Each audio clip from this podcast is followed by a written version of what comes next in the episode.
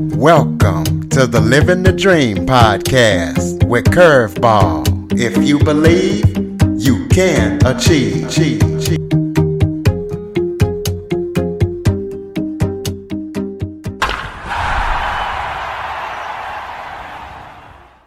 Welcome to the Living the Dream with Curveball podcast, a show where I interview guests that teach, motivate, and inspire. Today, I am joined by singer, songwriter Anizzy. Anizzy is from England or India, I would say, was raised in Houston, Texas, but his his music is unique. He has a uh, unconventional unconventional style of music. He mixes elements of Bollywood with today's traditional sounding R&B.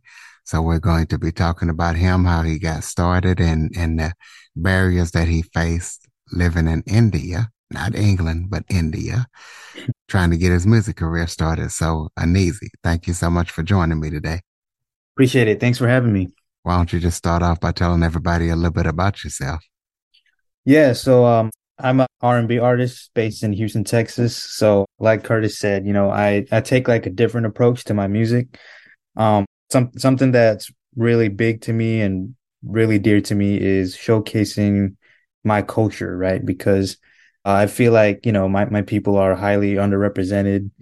Um, so I really want to show people, you know, like this this is who we are, and so that that's what kind of influenced me to add that Bollywood element into my music um, and just like you know just bring different cultures into music because that's i feel like you know blending in these different elements that people will never think of it creates something really really good so that's that's how i got started with my vision for music you know just blending those bollywood elements those those sounds into traditional r&b hip hop um, and then you know with my vocals obviously it sounds like pop music mixed with R&B music. So just all mixing all those different things together, you know, it's it's been really great working with it. Um, I've learned so much so far and I'm excited to see where it takes me.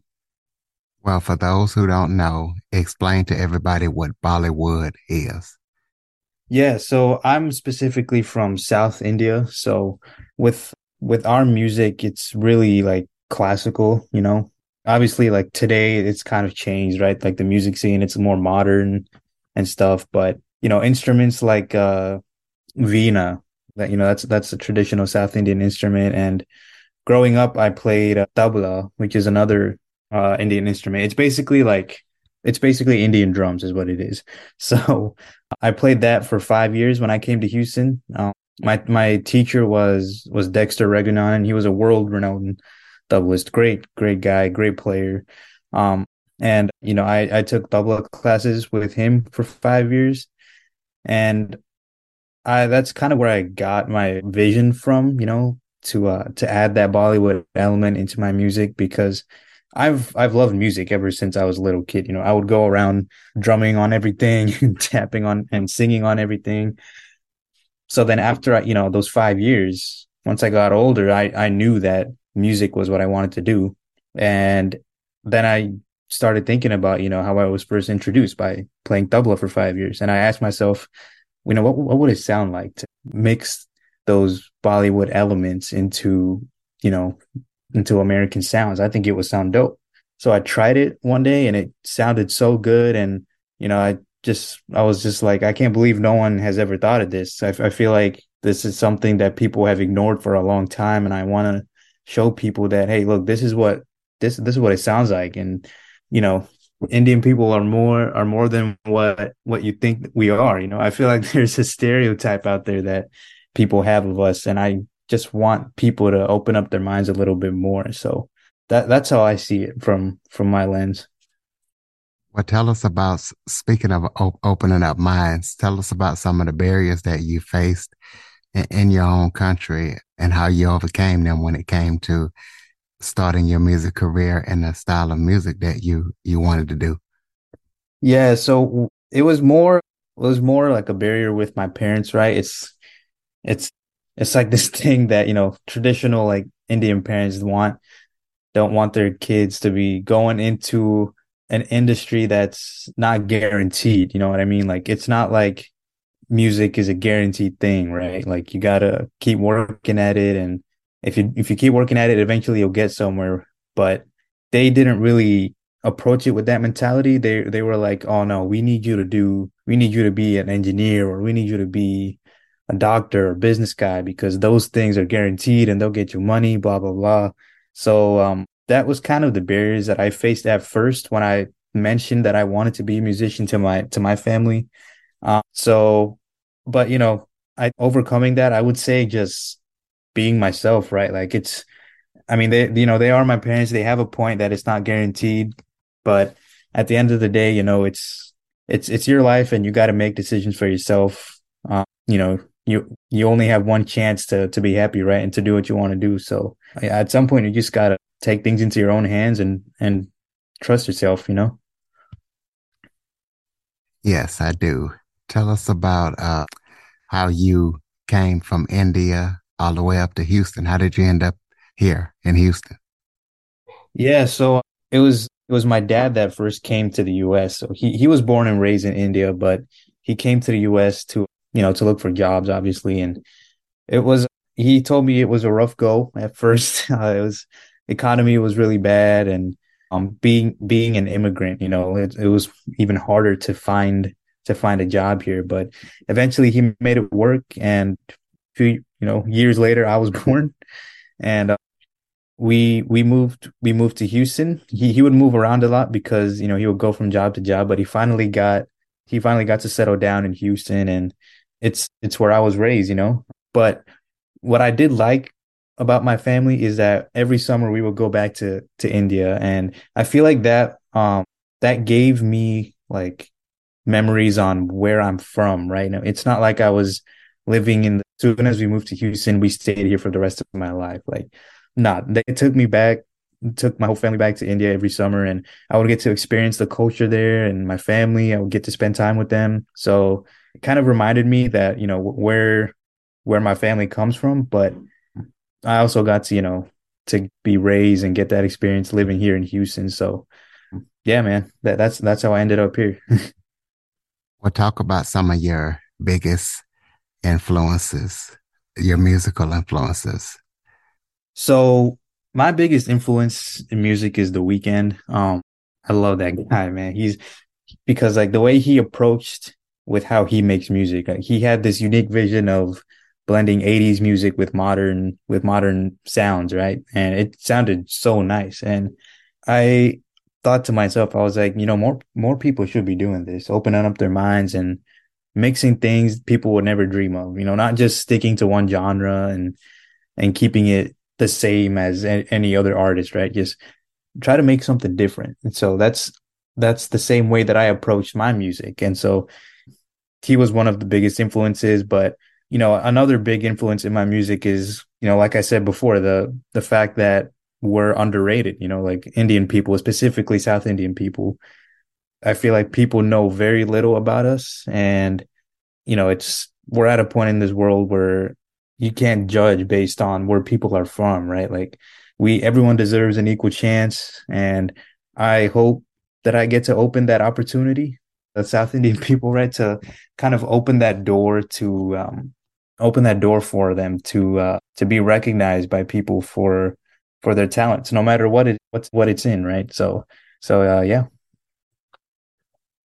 Absolutely. Well, tell us about the projects that you got out right now? Uh yeah, so I actually just released a single not too long ago called uh, The Return. Um that's that's planning on I'm planning on adding that to my EP that's coming up. Um I don't know when, but it's it's it's in the works.